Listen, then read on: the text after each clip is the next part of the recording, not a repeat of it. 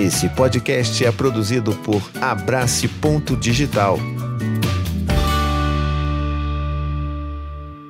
Olá, tudo bem com você? Meu nome é Tiago Queiroz e vamos a mais uma pergunta aqui que recebi lá no meu Instagram, no arroba paizinho, oficial, e hoje a gente vai falar sobre autoridade. Melhor ainda, sobre filhos que não aceitam a autoridade dos seus pais. Pois é, esse tema aí eu sei que é espinhoso, eu sei que é um tema delicado, vou tentar falar da forma mais breve possível, porque o tempo de todo mundo é precioso, né? Então, prometo não fazer um vídeo de 30 minutos, tá bom? Eu sei que as pessoas estão reclamando, então vamos fazer vídeos mais curtos. Mas antes, é claro, antes de dar a resposta, eu preciso da sua ajuda para você se inscrever no meu canal, me ajudar a trazer mais inscritos para esse canal. Olha isso, daqui a pouco eu vou receber minha tão sonhada plaquinha de 100 mil inscritos. Imagina isso, que coisa mais maravilhosa. Então me ajuda a chegar nesse lugar.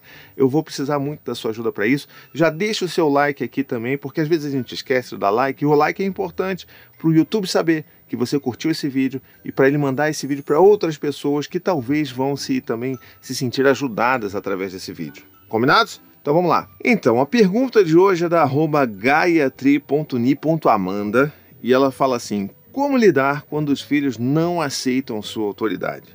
Argumentam 500 coisas quando você nega algo e por vezes debocham de você. Puxado, hein? Mas vamos lá, vamos com calma. Eu acho que toda essa discussão ela gira ao redor desse lugar, desse entendimento do que é autoridade, né?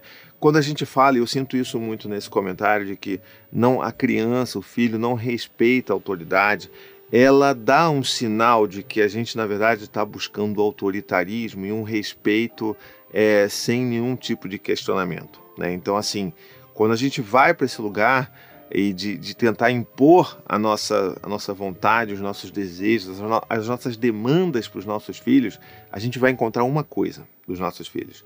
E que essa coisa vai se tornar cada vez mais evidente à medida que os seus filhos crescem, que é a resistência. Pois é, as crianças elas vão resistir a qualquer esforço da gente controlar os nossos filhos ou da gente impor um autoritarismo ali. É o que eu sempre falo aqui nos meus vídeos, né? A gente precisa ser autoridade por causa da nossa relação, por causa do vínculo, porque nós somos uma figura de referência de apego seguro para os nossos filhos e não porque nós impomos respeito. Então, essa desconstrução do que, que é uma figura de autoridade é muito importante para a gente chegar a algum lugar nessa discussão. Então, vamos pensar assim: se os meus filhos eles me respeitam porque eu sempre ouvi, sempre fiz combinados e sempre né, respeitei aquilo que, aquilo que eles diziam, eles vão me respeitar naturalmente por conta disso. Agora, se eu sempre impus a minha, a minha vontade, se eu sempre ameacei, se eu sempre fiz eles perceberem que eles eram menores do que eu nessa relação que a gente está construindo, menores, obviamente, eu estou falando em termos de importância, não de tamanho físico, né?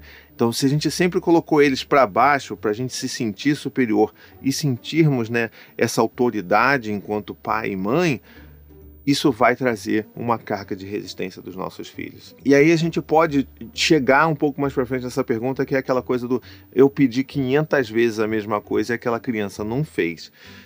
Se você pediu 500 vezes, não era para ter pedido 500 vezes, sabe? Eu sei que, obviamente, isso é um exagero, né? Não foram 500 vezes. Mas se a gente, como pai e mãe, tá num lugar que a gente tem que falar 5, 10 vezes para os nossos filhos, tem alguma coisa errada nessa comunicação. Entende? Não é a quantidade de vezes que você tem que falar, não é o tom da sua voz que tem que se tornar ameaçador, nem o volume da sua, né, da sua fala para chegar no nível de um grito para fazer com que seu filho faça aquela coisa. É tudo comunicação e é tudo conexão. Eu fiz um vídeo recentemente falando sobre essas formas mais eficientes da gente se comunicar com os nossos filhos e é exatamente isso. A gente tem que lembrar que a gente não pode achar que se eu falar daqui para a sala, mandar o meu filho tomar banho, e é isso, essa regra seca, isso provavelmente não vai acontecer, a não ser que ele seja coagido a fazer isso.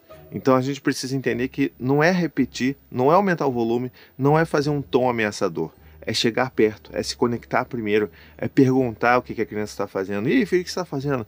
Ah, demonstrar que você respeita o tempo daquela criança e o que ela está fazendo. Demonstrar que você quer conversar com ela. Dá um abraço primeiro, pergunta o que ela está fazendo, vê o que ela está. Ah, tá vendo um desenho, tá brincando, de, tá montando um quebra-cabeça, então combina com a criança, olha, filho, é, eu tô vendo que você tá montando esse quebra-cabeça, tá quase terminando. Caramba, olha só, esse quebra-cabeça aqui é de 200 peças. Que bacana, filho. Olha, vamos fazer o seguinte: você termina esse quebra-cabeça e assim que você terminar, você vai tomar seu banho. Pode ser? E aí fica de olho, né? Porque às vezes a criança esquece, está ali entretida montando quebra-cabeça, vai ficar muito feliz que montou quebra-cabeça e acaba esquecendo. Então lembre-se, não leve para o lado pessoal. Se a criança esquece e não faz aquilo que você combinou, é bem provável que ela tenha esquecido, tá? Ou que aquela outra coisa seja muito chata. Mas a gente sempre faz aqueles lembretes amigáveis, né? Então, opa, filho, ó, tá acabando aqui o, né? Tá faltando só as 10 pecinhas. Quer ajuda? Tá demorando bastante aí. Quer ajuda para você tomar banho, para a gente não atrapalhar a nossa rotina, não sei o quê? Então a gente vai construindo essa comunicação. É muito diferente eu repetir a mesma coisa 500 vezes. Porque se eu falei uma vez, duas vezes, três vezes, a criança não captou, a gente tem que parar dar um passo para trás e entender o que está acontecendo nessa comunicação e nessa conexão entre a gente e os nossos filhos, tá? Então, isso daí só acontece quando a gente começa a desconstruir a ideia de sermos uma autoridade, sermos figuras de respeito para os nossos filhos. Porque assim, se a gente parar para pensar é, no longo prazo, que a gente quer que os nossos filhos sejam seres pensantes, que eles não sejam massa de manobra, que eles tenham o seu próprio pensamento, que eles não sejam né, de ir na opinião dos outros, que eles sempre reflitam sobre tudo, não faz muito sentido a gente cobrar uma obediência que seja completamente, sabe, direta dos nossos filhos. Se a gente quer que eles tenham um senso crítico, um senso de, de questionamento, eles vão fazer isso com a gente, porque é ali que eles vão aprender a fazer esse, essa contra-argumentação, perguntar o que, que é, vão, vão se sentir seguros para falar que não acham determinada coisa justa. Então é aí que a gente tem que lembrar que a gente tem que colocar a nossa relação de um lugar mais de igual para igual, de uma conversa que eu sei que eu sei, né? Porque assim, eu sei o que é o melhor para o meu filho, mas eu não preciso fazer com que ele se sinta menor por isso. Então, essa relação mais equilibrada, ela vai ajudar que os nossos filhos sejam mais colaborativos ao longo do dia, ao longo da vida, sabe? E trazendo aqui o último ponto, que é o ponto do deboche, é aquele deboche que a gente não sabe de onde vem, né? É uma, é, assim, eu teria, e aí eu tô falando enquanto Tiago, enquanto né, um educador parental, uma pessoa que fala muito sobre isso, eu teria que entender melhor qual que é essa situação, entender qual que foi esse contexto para tentar descobrir de onde veio esse deboche. Porque esse deboche ele pode vir muito da gente mesmo, de formas como a gente se responde para os nossos filhos. Se a gente já responde de uma forma debochada para eles, eles vão tender a responder de uma forma debochada para gente. Então, assim, o que, que acontece nessa hora que gerou esse deboche? Será que ele está se sentindo tão tão violentado, tão pressionado e tão, né, sei lá, encurralado que essa é a única forma dele responder também a alguma, algum ataque? Não sei. Então, a minha maior regra de todas é: não leve para o lado pessoal. Se seu filho respondeu com algo que você interpreta como deboche, dá só um alerta, sabe? Fala assim: filho, olha, eu acho que essa não é a melhor forma de a gente conversar. É, eu não acho legal porque isso me deixa chateado. Eu sei que você não quer falar dessa forma também. Vamos tentar falar de Vamos tentar de novo. Vamos lá. Você não quer então, né? Eu estou entendendo que você está chateado, que você não quer fazer XYZ.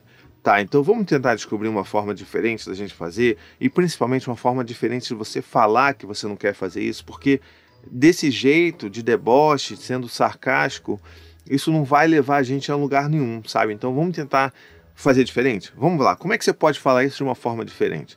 E aí você vai. Entende que eu não estou levantando a minha voz, não estou me tornando um monstro ameaçador para oprimir, para calar aquela criança que ousou ser debochada com seu pai, com a sua figura de autoridade. Então, eu joguei isso tudo fora, eu me coloco no lugar de troca, de falar com ele. Poxa, filho, vamos tentar de novo, porque eu acho que não ficou legal essa fala. Vamos. Como é que você pode falar de novo isso daí? Como é que. Vamos, vamos construir um negócio mais legal, que aí eu fico legal, você fica legal, a gente se ajuda, vamos nessa? Então, é isso. Mas, de novo, isso só acontece quando a gente começa a desconstruir essa noção de que precisamos ser figuras de autoridade por né, por advento ali do autoritarismo, tá bom? Eu prometi que ia ser um vídeo curto, já estou passando aqui dos 10 minutos, então me lamento, não consigo falar pouco, vocês vão ter que me engolir, porque eu falo bastante, mas eu, eu espero que seja um conteúdo que ajude você por aí, tá bom? Então eu vou ficando por aqui. Não se esqueça antes, é claro, de me ajudar a divulgar esse vídeo por aí. Manda para todo mundo compartilha no grupo de WhatsApp, me ajuda, me marca lá no Instagram, você tá vendo o vídeo, tá vendo na sua TV, tá vendo no seu celular, pá, faz um print, me marca lá que eu vou ficar super feliz em ver, vou repostar também, tá bom? E assim, a gente vai se ajudando a fazer com que essa mensagem chegue a mais pessoas cada vez mais. Não esquece de largar o seu like se você não deixou lá no início, e se você quiser se tornar um apoiador ou apoiadora do meu trabalho, vai lá em apoia.se barra lá você vai me ajudar com 15 reais mensais é só isso, 15 reais mensais e você vai poder entrar no meu grupo de trocas ali, no meu chat secreto de WhatsApp para apoiadores que a gente se acolhe, se ajuda, tira dúvida. É uma coisa linda. A gente dá risada também, a gente chora, então assim, é muito bonito. Tenho certeza que você vai gostar, tá bom? Vou ficando por aqui, então um beijo, até a próxima e tchau, tchau. Gostou desse podcast? Escute também os outros podcasts da família Paizinho Vírgula sobre parentalidade e infância. Tem o Tricô de Paz, Café com as Pediatras, Afropai, Tamo Junto, Sinuca de Bicos e também os podcasts infantis Coisa de Criança, Conta Pra Mim e Ideia de Criança.